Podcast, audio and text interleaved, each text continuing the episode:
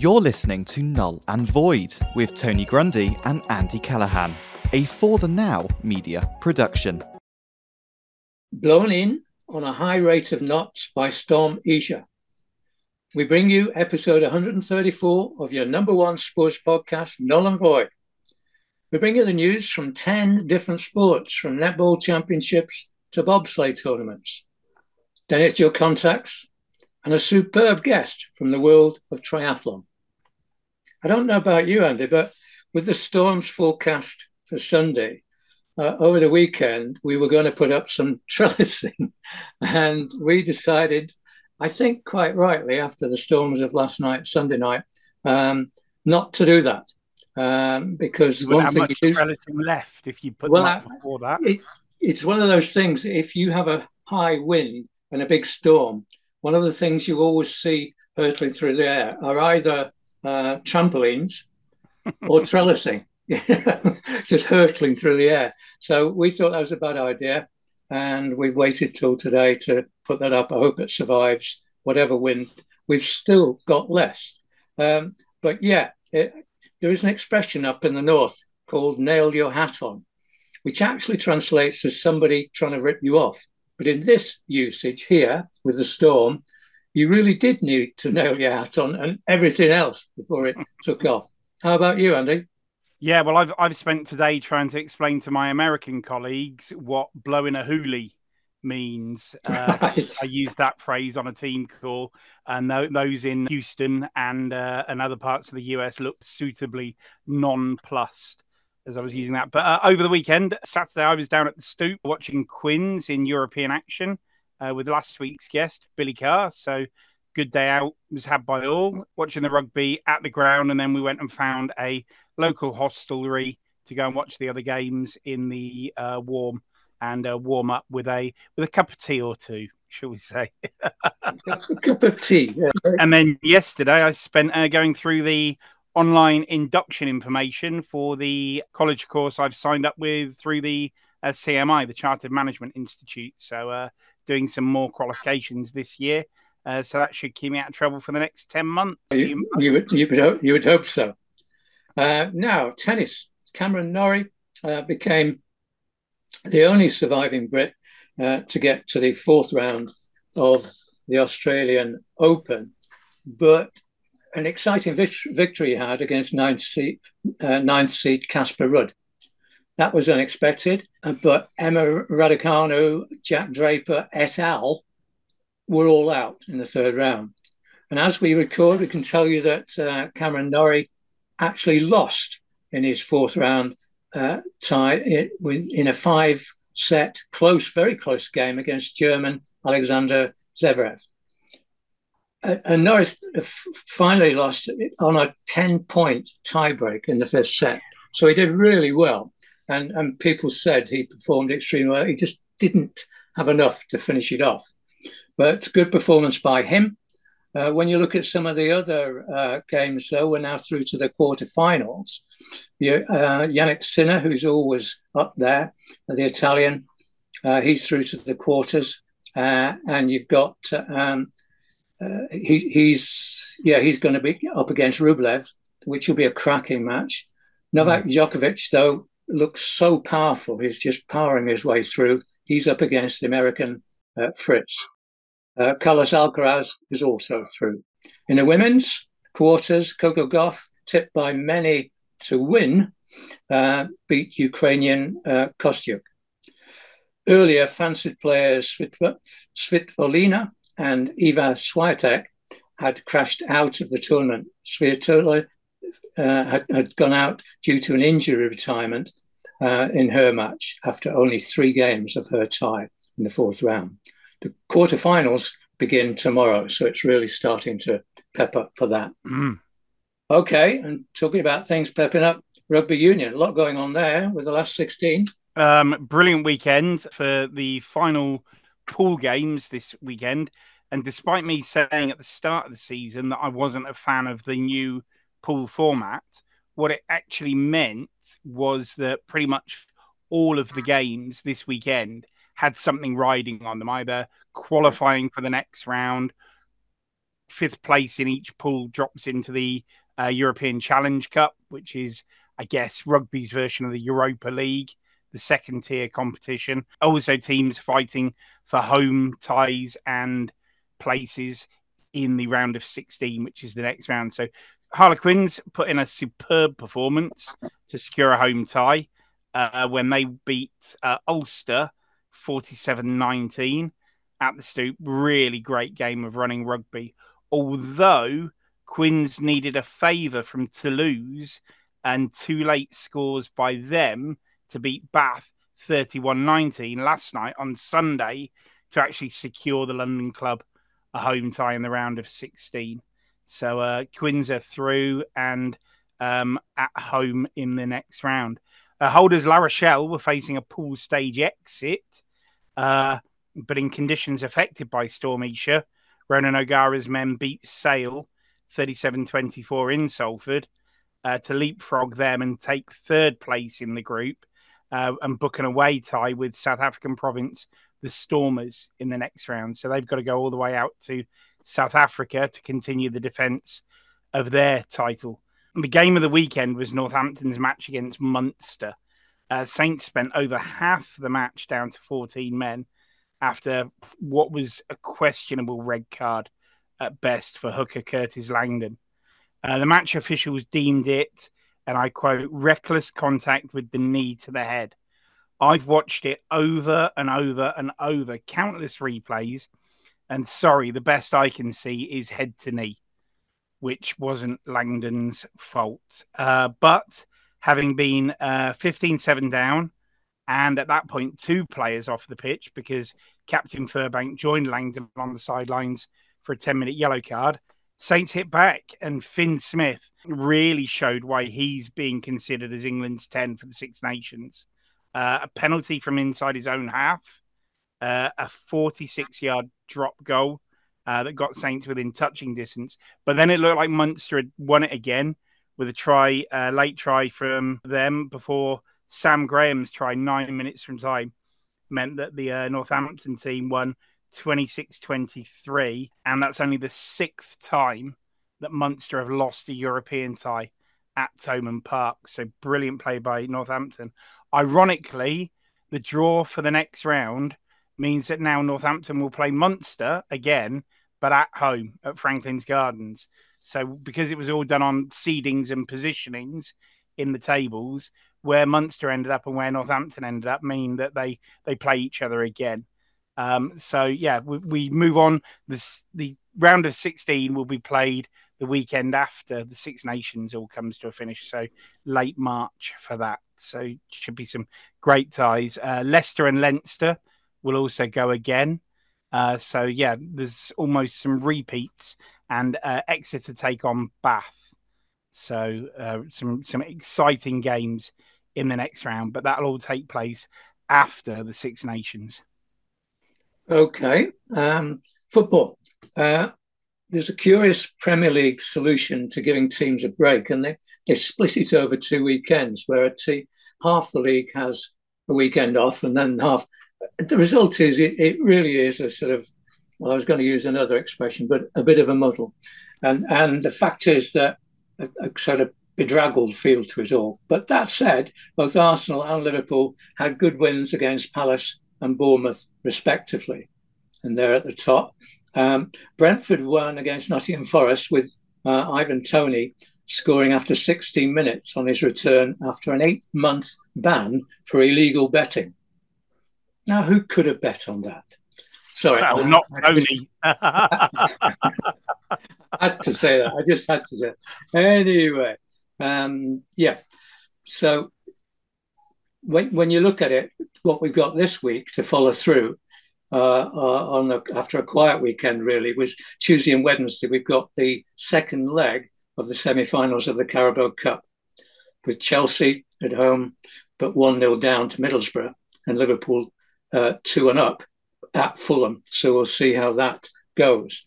The other thing I noted over the weekend was Women's Super League had a full set of fixtures after the winter break that they did have, and last week's FA Cup matches. I watched United's away match to Chelsea, obviously with great interest, wearing my red and white hat. Um, Chelsea went into a 2 0 lead and looked miles better than United, has to be said. But in fairness to United, they got back into the game and they got it to 2 1. And from that point, dominated possession and had a number of scoring chances. Um, but in the end, it was Chelsea who scored uh, the third goal to make it 3 1. It was actually Lauren James who scored. She's having a fantastic run of scoring. Uh, mm. And of course, with Sam Kerr out with the ACL injury, um, it was very important. She was pushed forward in her place and she's got a hat trick. So well done to her. So Chelsea are top on 28 points at the moment, um, with Arsenal and City both on 25 points each, chasing them. So that's looking good. Uh, NFL, Andy, loads yeah. of stuff there. My yeah, we're, we're down to the final four in the playoffs after a superb weekend. Uh, the Ravens kicked off the weekend, uh, scoring 17 points in the final quarter to beat the Houston Texans 34 10. Um, and then in the game that was billed as the big battle between the quarterbacks, Mahomes against Allen, uh, well, Mahomes' uh, Kansas City Chiefs edged out Allen's Buffalo Bills 27 24, thanks to a great performance, really, by Mahomes, but also by Travis Kelce, whose two touchdowns were cheered on in the crowd by his girlfriend Taylor Swift, a celebrity in the crowd cheering him on. Um, that was a cracker of a game, probably the game of the weekend or so it seemed. Uh, the Detroit Lions have qualified for just their second ever NFC Championship game uh, with a uh, win over Tampa Bay Buccaneers, 31 23. And then the 49ers, uh, they started the final quarter 21 14 down against the Green Bay Packers. Um, and regular listener Lee Spoor, who's a Niners fan, uh, let me know that under the head coach Kyle Shanahan, the Niners had never won um, when going into the final quarter, uh, five or more points down. 30 times it's happened, and they had a naught from 30 uh, winning ratio. Well, they turned it round um, this time. Uh, they won 24 21 after 10 points inside the final six minutes with touchdowns from running back Christian McCafferty and also an interception uh, touchdown by Dre uh, Krenlin, Krenlaw. Sorry. So great performance there. So we've got our final four. The Chiefs will play the Ravens in the AFC Championship game. Whoever wins that moves on to Super Bowl at Las Vegas, but is also the AFC Conference champions. And then we've got the Niners at home to the Lions in the NFC Championship game. And then the winners of those two games will play in Super Bowl 58 in Las Vegas on the 11th of February. Mm, it's fantastic. And, and, I was reading an article on the weekend about the number of people in the UK who now follow American football. It's very much on, on the rise. And I know they're talking about Super Bowl at Wembley and, and, and so on. So there's a lot to come there, but a lot more people are now following it without any doubt. So and we'll definitely take you through the next couple of weeks very closely. they're, they're, all late to the game. I've been following it for years. Well, we know all know all about you, but not everybody's the same. Anyway. Come on, world, keep up. but anyway, next up is netball. Um, something I've become very interested in in watching. Superb level, but the netball Nations Cup is currently taking place it was at, at, at, Wembley Arena for this last weekend and moves forwards to Leeds for the final weekend next weekend. The Quad Series involves England, Uganda, Australia, world champions, and New Zealand, number two. Uh, so, some great games already. England started by narrowly beating Uganda, but defeat on Sunday by two goals to Australia, 61 59, a really close game. Um, leading, uh, and they were leading in the final quarter. England coach Jess Thirlby said, We let ourselves down and we gifted the game to them. Now, England moved forward into playing at Leeds at weekend and have to beat world number two New Zealand, which would be a big task in itself, or face a final match for third or fourth playoff. So, worth watching if you can catch that on TV this weekend. So, cricket, um, some bad news there, wasn't there? Uh, yeah. Um, unfortunately, uh, two of the top order batters um, from England and India won't be there when England's Test tour of India starts on Thursday in Hyderabad. I've been reliably informed that when touring India, there are venues that are bad, there are some that are very bad, and then there's Hyderabad, um, in yeah. terms of the ground. But uh, yeah, um, yeah uh, first of all, Captain Ben Stokes has been declared fit to play by coach Baz McCullum, but it looks like he'll only play as a batter through the series. He won't be risking his knee uh, bowling after he's just come back from knee surgery. But as yeah, two of the people who won't be there are England youngster Harry Brook, an India veteran and former captain Virat Kohli, and both of those have left their respective squads due to personal reasons. So you know, obviously, none of us know what that is but a real shame to for two real talents to be missing from that series. And also, young England spinner, 20 year old Shoaib Bashir, who's a really great up and coming talent. Looks like he's going to have to wait for his test debut as his um, uh, there's been a delay on his visa into India. So he's at the moment stuck back in Abu Dhabi with the operations manager and former Bath second row Stuart Hooper. Uh, so they're there trying to sort out his visa to get him into India. But I think by the looks of it, it'll it's come through too late for him to have sufficient practice time in the conditions in India. Whilst the conditions in the UAE, the pitches are very similar, very good spin pitches. Unfortunately, I think he won't be there in time, certainly for the first test. So watch this space to see if he gets his debut. But yeah, all that talent, and it can be a bit of paper that holds you up from making your debut. Very frustrating. Okay, athletics next, Andy. What have you got for us? Yeah, a couple of things. Firstly, sad news that Canadian pole vaulter uh, Shawn Barber has passed away at just 29 years of age uh, from medical complications. Uh, Barber set the Canadian record of six meters exactly, um, and that still stands today.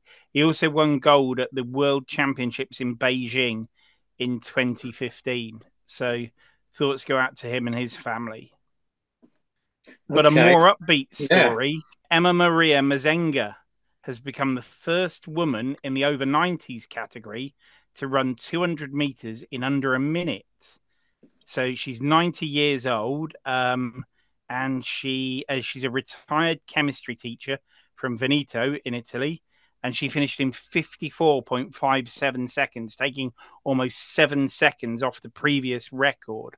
Although she was annoyed and disappointed, she said at the end, because last year, when she was still in the uh, 80 to 90 category, she ran uh, around about 50 seconds. So she still thinks that she can go faster, even though she's taken the record.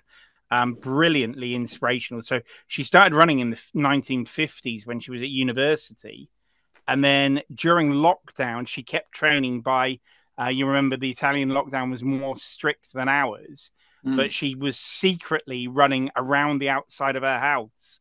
So brilliant, uh, you know, such an inspirational story. And she only started training for this race in Padua um, a month ago uh, after recovering from a fractured sternum. So to do that on a month's training and set a new record for the over 90s.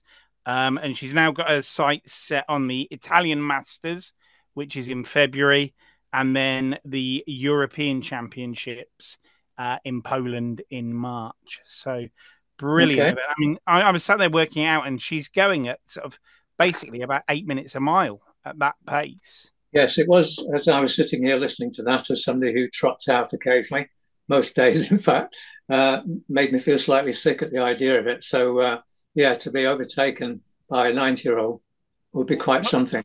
Well, you've not got that long to go, Tony, till you're in that category. Moving on swiftly, let's let's go to uh, golf.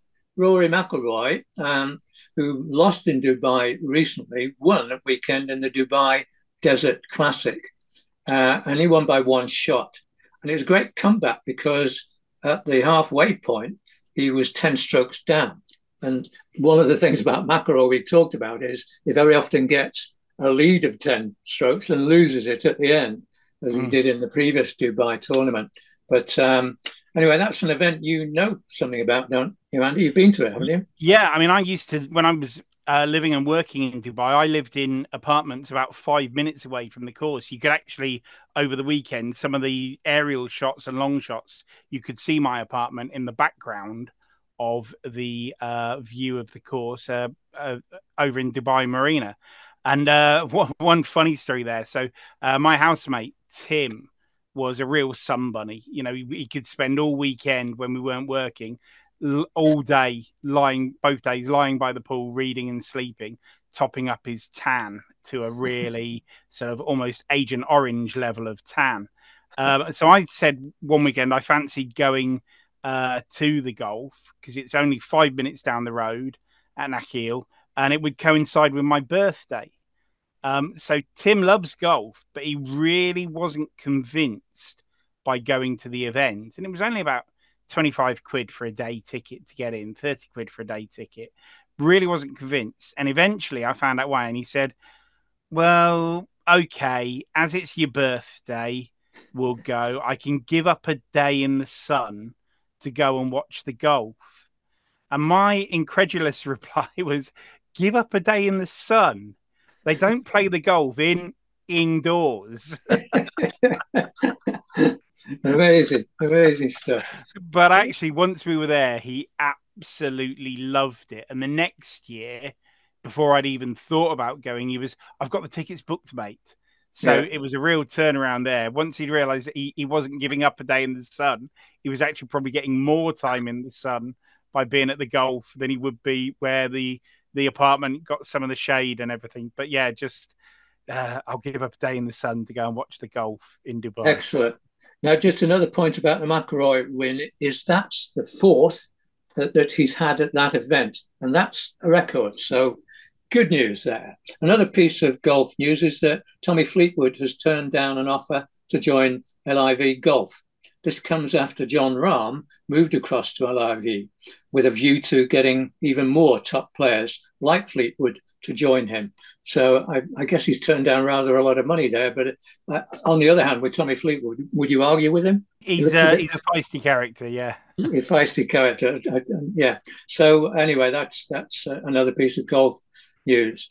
Update on Doddie Aid, Andy. Um, we've reached uh, the end of the third week. Does it actually go on to the 31st of January? Yep, all the way 30... through. Yeah, don't go cutting it off short, Grundy.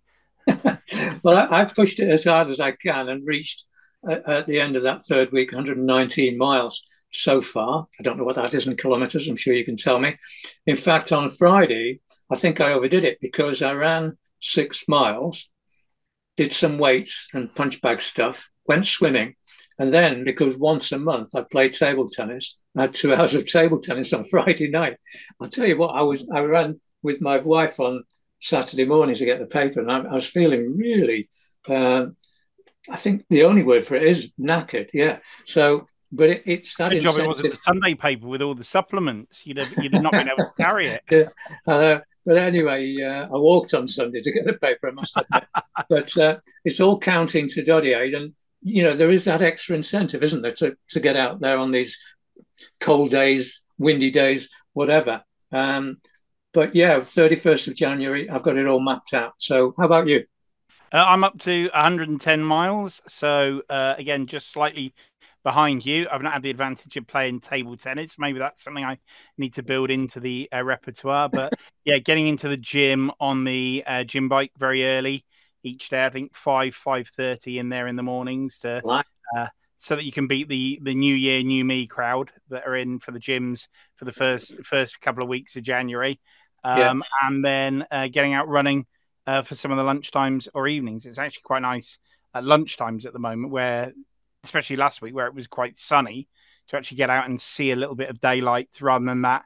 Uh, switch the laptop on in the dark, work all through, and then switch the laptop off in the dark and uh, yeah. never seen the daylight. So yeah, it's made a real, real difference. And Tamzin, who is also in our null and void league, is doing brilliantly. She's up to uh, 48.6 miles. So great performance by yeah the three of us. Um, there is still time if anyone wants to get involved. Just get onto doddieaid.com, uh, sign up, 20 quid, track your mileage. Uh, you can get into the Null and Void League as well, uh, and you also get a tartan neck buff for the Doddie Aid uh, support and the region of your choice. Yeah, and, and that region for me is the Edinburgh one, and, and they're in second place uh, to Glasgow at the moment. So that's also interesting to see the number of sessions and the amount of money that's raised already. So yeah, I think in total it's, looking good. just under half a million has been raised um, yeah. across all the regions and across the UK and further further afield. Fantastic. Now you got some bobsleigh news. Yes, yes. Uh, British um, bobsleigh. So uh, not something that we often say, but we've won a gold and a bronze in the bobsleigh pairs cha- uh, world championships at St Moritz. Um, so Adele Nicoll and uh, Kya Placide took gold. Um, they were 0.61 seconds ahead of the Belgian team across the two runs that they did. Um, and their British compatriots, uh, Nikki McSheeney and Willa Gibb got the bronze. They were just slightly behind the Belgians. Um, and Adele Nicoll also then, I'm going to say doubled up, but actually it was in the mono bob. Um, so the single bobsleigh, as well as her gold medal in the pair, she also got a silver in the monobob, the single bob event. And then another winter sport, 16 year old Zak Carrick Smith has won Britain's first ever alpine skiing medal at an Olympic event. Uh, he Brilliant. took the gold medal in the combined event in the Youth Olympic Games in Seoul this afternoon. So that's hot off the press. That's our first ever Olympic alpine skiing medal. Zak Carrick Smith. Yes. So there's a name to watch for the future. Indeed. Now, there she rows. Have they finished? They're done. Yes, they finished brilliantly. They arrived in Antigua um, last night, and what an absolute inspiration. Um, there's some great clips of the team. Get onto their Instagram, uh, social media for anyone. It's just at there she rows. Um, and absolutely amazing the scenes when they came in. All four of them stood on the boat with their emergency flares. Great uh, picture, that. A great picture. That really is brilliant. Yeah. yeah. And again, remember, they were rowing that 3,000 miles across the Atlantic to really um, raise awareness and funds for some great events, uh, great uh, charities around endometriosis, women's sport, children's sport, and also an eating uh, charity. Um, really, the the purpose for them, the four rowers, and of course their boat Sarabi, uh, named after the lionesses, uh, is to look at getting women and girls both either keeping them in sport or getting them back into sport. So brilliantly done. What a fantastic result. They were eighth overall.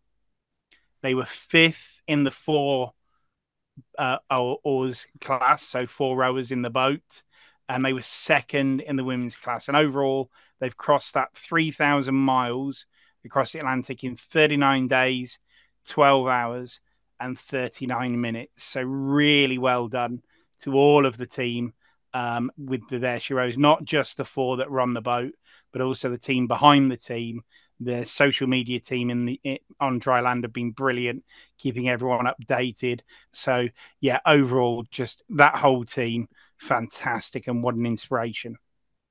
Indeed, no, it's and, and I do hope uh, once uh, she's recovered, Victoria uh, can come on again because she's a brilliant guest for a start, but to tell us about how that all settled down because she talked to us as null and voiders will know prior to the event on a couple of occasions. She really is an inspirational uh, character, and we will do what we can to uh, link up with her, but give them a few days to celebrate, recover, and decompress. I think after that amazing event. Definitely so. Uh, we'll be coming to our, our guest tonight in a second, but first, contacts. Uh, Simon Callard has been in touch. He really is a star in his efforts to raise funds for research for the blood uh, cancer charity Myeloma UK. Simon himself contracted the disease last year. The cancer has no known cure, but Simon strides ever onwards in his fundraising efforts. His latest idea is to walk with special football shirts on, uh, group and getting a group of fundraisers together over a three-day period, with obviously an accommodation in London going through to and from London football grounds. So his idea is to start at Arsenal. We can talk about that maybe later. They always get off to a fast start and then fail. But anyway, and finish three days later at the home of football Wembley. They intend to visit Arsenal, Spurs. I don't think they'll spend too long in the trophy cabinet room there. Orient, West Ham, Chelsea, Charlton, Millwall, Palace, Wimbledon, Brentford, and QPR. Great idea, Simon. Uh, keep us posted and let's see if you can beat last year's fundraising efforts, which were magnificent anyway. We'll get you on as a guest in a few weeks and give us a real detailed update. So um, I think really good idea from Simon. We're always supportive on Null and Void on mm. his fundraising efforts. So uh, off he goes again. He's, he's just no stopping that guy in every sense of the word. Brilliant. Yeah, well, not thank you for uh, your comments on Spurs there because he's a uh, he's a big passionate Spurs fan, isn't he? I I happen to know that. So yes, that was especially for him, especially for him. Anyway, um, tonight's guest now, I want to introduce you to another very special person. You may not know the name, but Tom Mayor uh, is a triathlete who 10 years ago was diagnosed with a brain tumor. But he's raising money for Brain Tumor UK by undertaking a massive uh, challenge, physical challenge, over the next 10 months. It's actually already started, started 1st of January. Anyway, to learn more, let's say hello to Tom Mayor. How are you doing? Hey, very well, thank you. How are you both? Yeah, thank you for joining us. Now, my first question is what exactly did you start on the 1st of January and then why? it's, a, it's, a fair, it's a fair opener. Uh, so, on the 1st of January, I started a challenge where I'm going to move predominantly via running, cycling, and swimming hence the triathlete uh, link. Um, I'm going to do 10k a day, every single day for 10 months, and that's to raise money for brain tumor research, as you said. And what's the significance of the 10 there, Tom? Because there's a lot of 10s coming in there with 10Ks, uh, 10 months. Yeah, so it is 10 years since my diagnosis and initial first treatment for my brain tumor. So 2014, I was diagnosed. I was 24 years old, I living in America, and yeah, I just wanted to do something a little bit unique to mark that that 10 year moment, really. So, yeah, 10, as you say, 10, 10, 10, 10, 10. So, how how big a shock, Tom, was that um, diagnosis at the time? You'd clearly been suffering with headaches and so on for a while, but how big a shock was it to you? It was a massive shock. As I said, I was 24. I was living in America. I was a football coach, soccer, but it's always football. Um, yeah. And you just don't really think that it's going to happen to you at 24 years old that you get that phone call and that appointment to say you've got a brain tumor. It's it you can't really fathom it. You can't really put into words what that felt like at the time. And then over the next couple of weeks and the next couple of months when it starts to die out and realize what it is you kind of go okay this is this is fine. Let's fly back to england. Let's get treatment. Let's get myself sorted and let's get on the on the straight and narrow to a recovery plan. And that's that's kind of what i did. So when, when you sort of backtrack on that now it is known that that was something that was growing with i mean you're six foot six tall and you were six foot six pretty early in your life, weren't you? Yeah. Yeah. Yeah. Yeah. So, and and I believe you've got massive hands. Null and voiders can't see you at the moment, but occasionally I've seen you have big hands, and you were a goalkeeper. You you obviously had an advantage there. yeah, definitely. So they think the tumor was probably with me my entire life.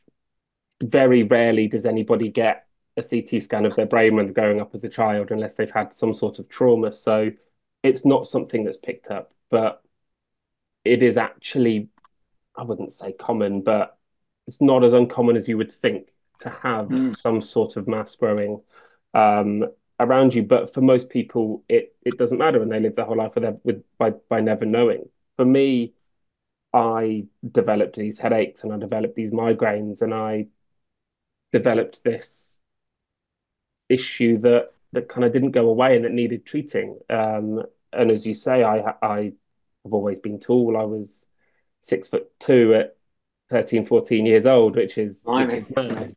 And then as yeah, six foot six now, um, you don't you don't really link the two. And growth hormone disorders and, and brain tumors and stuff, you would never think, oh, that's that's why he's tall. You would just he's tall. That's that's fine. Um, and as a goalkeeper, so being tall was useful. Having big hands was quite helpful.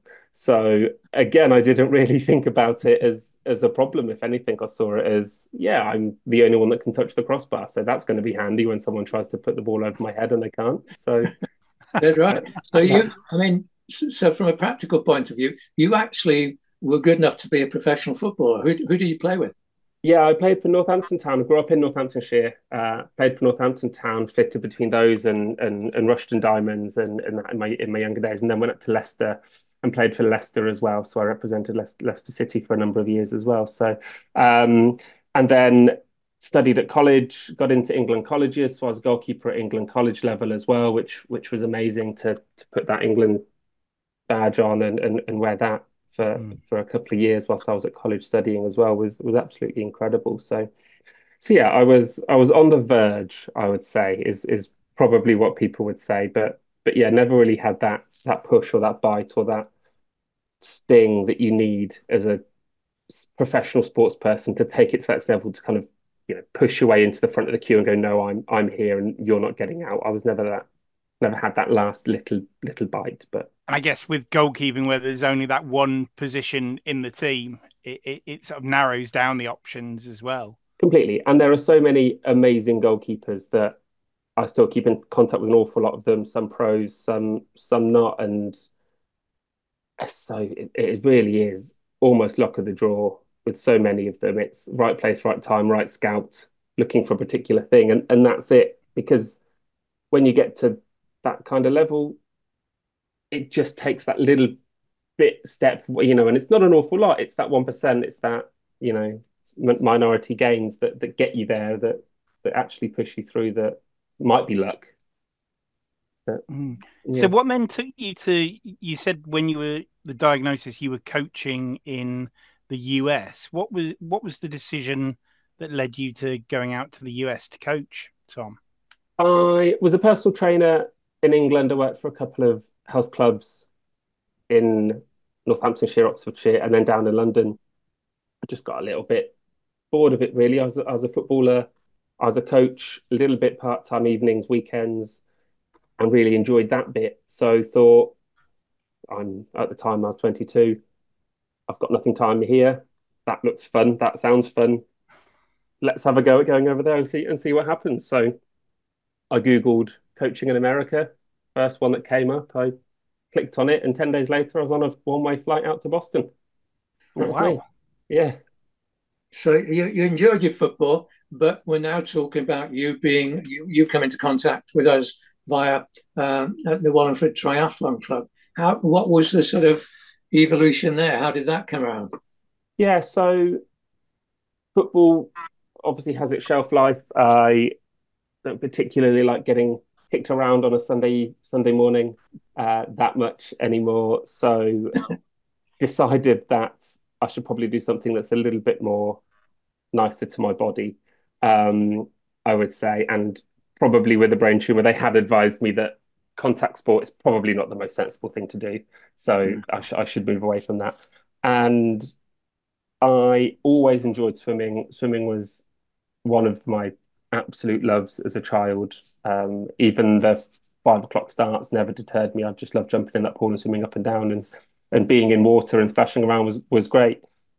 And you get into it a bit more, you start to cycle. You you know, I've never liked running. I still don't like running, um, which is I'm considering I'm running 10k a day now every day, but you know, I don't think I think I think people endure running rather than like running. As much as they say they like running, no one likes running. You see, I'm the other way, Tom. Having done a few triathlons myself, it's the swimming that I really struggle with. Maybe it's technique. I think we've said on the show before, my technique's been likened to an octopus falling out of a tree. But uh, but but yeah, it's the swimming that I find the toughest. The running is like the the reward at the end. oh no, you've got to get you've got to get through the run to get your medal. That's why you do it. no other reason why you would run. But um, but yeah, and I so I just picked it back up again and just thought let's try this. And that's you know I, I stopped coaching. Uh, I coached for Chelsea Ladies. I coached for Southampton. I coached for Arsenal Soccer Schools for a little bit, and just thought I've, I've I've had enough of the coaching side of things. Let's pick up another. Let's keep me active in a different way, and let's and let's keep my brain ticking over. So let's try triathlons. This was back in London, and then moved to the area um, around here recently over the past twelve months. Immediately found Wallingford Triathlon Club and just fell in love with it. The, the team are great. The people there are amazing. The whole the whole club is is fantastic. I know they come on here fairly regularly and talk about the things that they're all doing individually, which is wonderful from the World Championships to Invictus Games to to all the various things that all the club do. So it's it's amazing to be part of them and and yeah, they're just they're just a great group of people who motivate and, and keep you going and on those rainy, horrible days when you don't want to do it, there's always somebody that's going, no, come on, we'll go out and do something. Let's go, let's go. So they're, they're a great group. so what's their reaction? Oh. Yeah. what's their reaction? Yeah. Uh, mostly madness, which is a general reaction from most people I talk to when I say I'm doing this, but also one of enthusiasm and support. I would say there's a lot of people there that look at the kilometers, and if you think it's just over 3,000 kilometers that I'll be doing in total over the 10 months, from a from some of the people in the club, they would do that in two months. You know, they're utterly mad and they go up and down and they, you know, that that's not a problem there. Um, but for most of us normal people, I think it's it's about just doing that same thing. It's one thing every single day. It's not no rest days, no time to to sit and recover. It's back on back on the bike or back put your trainers back on or or back in the pool and, and let's do some more kilometers and let's go there. And I think I think that's where the challenge comes in with it the 10k, the distance itself, actually, when you break it down, 10 kilometers, you can you can plod that as a run fairly yeah. fairly slowly. You can you can jump on a turbo and do some do some Zwifting for 10k fairly fairly quickly, or go out on the road and, and cycling. You mentioned earlier how we don't tend to cycle um, in in the winter because it's the one way to kill you. I think that was on a different podcast that you said it, it's it's a surefire way to, for death. So yeah. um, yeah, you jump on a bike and, and away you go and that's and that's that's what you do but it's doing it every day it's that re- repetition of doing it that's...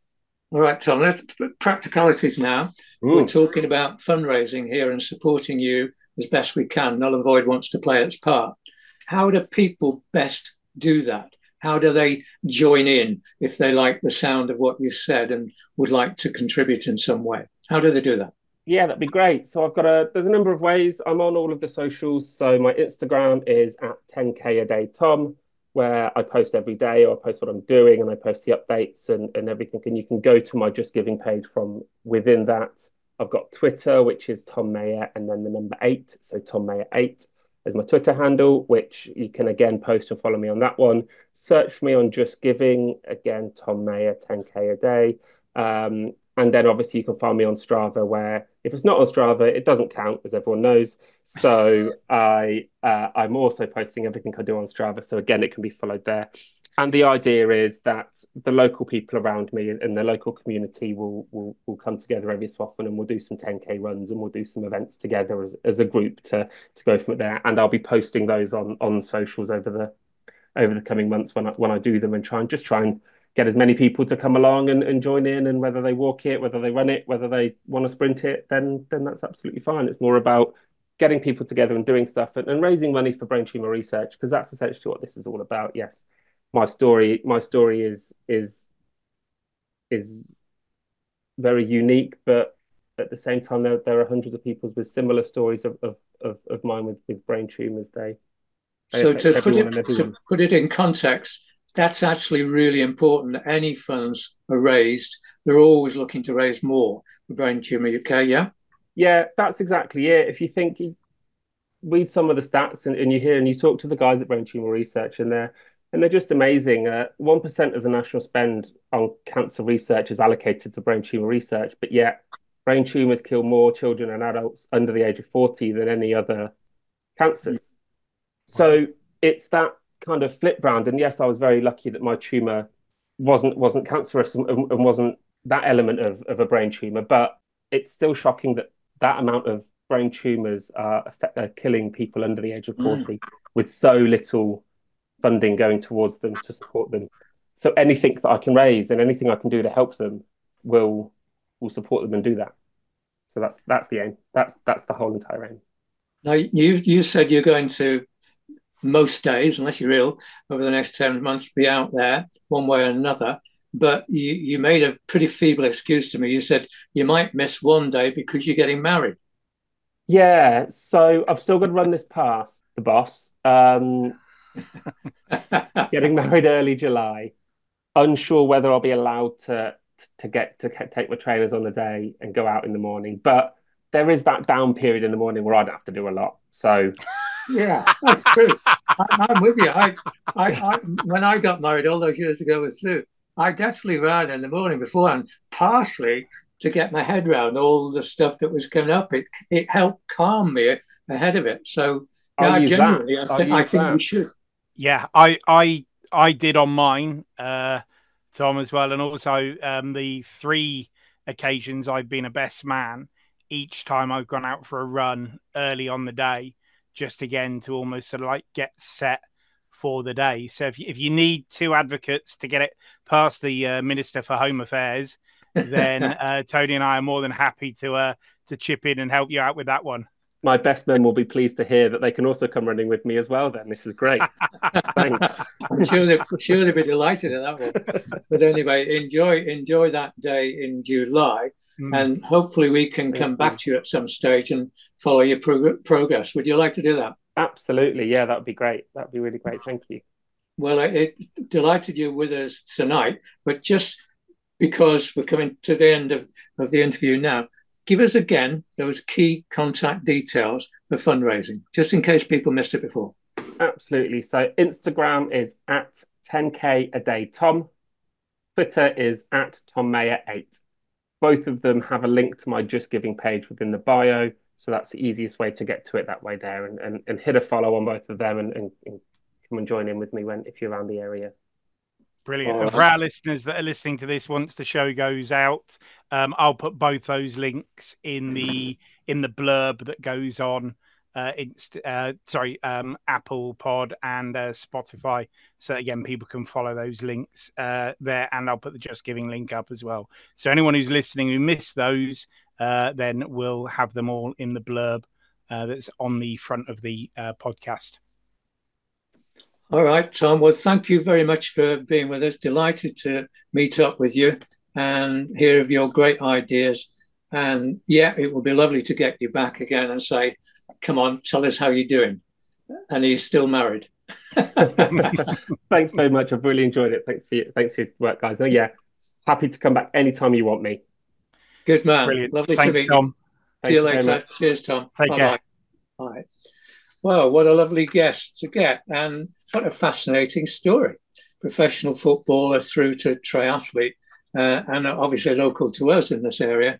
But what a great cause he's challenging himself with over these 10 months through to October. Really mm-hmm. enjoyed that. You enjoyed it, Danny? That, yeah, brilliant. And just that sort of that consistency, the resilience to be, as, as Tom said, getting back and either pulling the trainers on, getting on the bike, getting in the pool every single day for that 10 months. So, yeah, really brilliant. And what a great charity he's raising funds for. I, I, I didn't realize that so little mm. funding went into such a, a big, um, you know, so when you, Tom mentions the numbers there in terms of how, how many people it affects, then yeah, you know, uh, all the funding and any any support that people can give, then brilliant. Good. Well, that brings to cl- the close on um, episode 134. Um, really enjoyed it. Great variety of sports again, from bobsleighing through netball. Love all of that. Love your contacts, and look forward to being with you at a time and a place, as we always say, that suits you. That's how podcasts work. We love being with you. See you later. Bye. Cheerio, folks. Null and Void with Tony Grundy and Andy Callahan. Together, they don't add up to much. If you have a sports story, you can contact the team on n and v at forthenow.co.uk.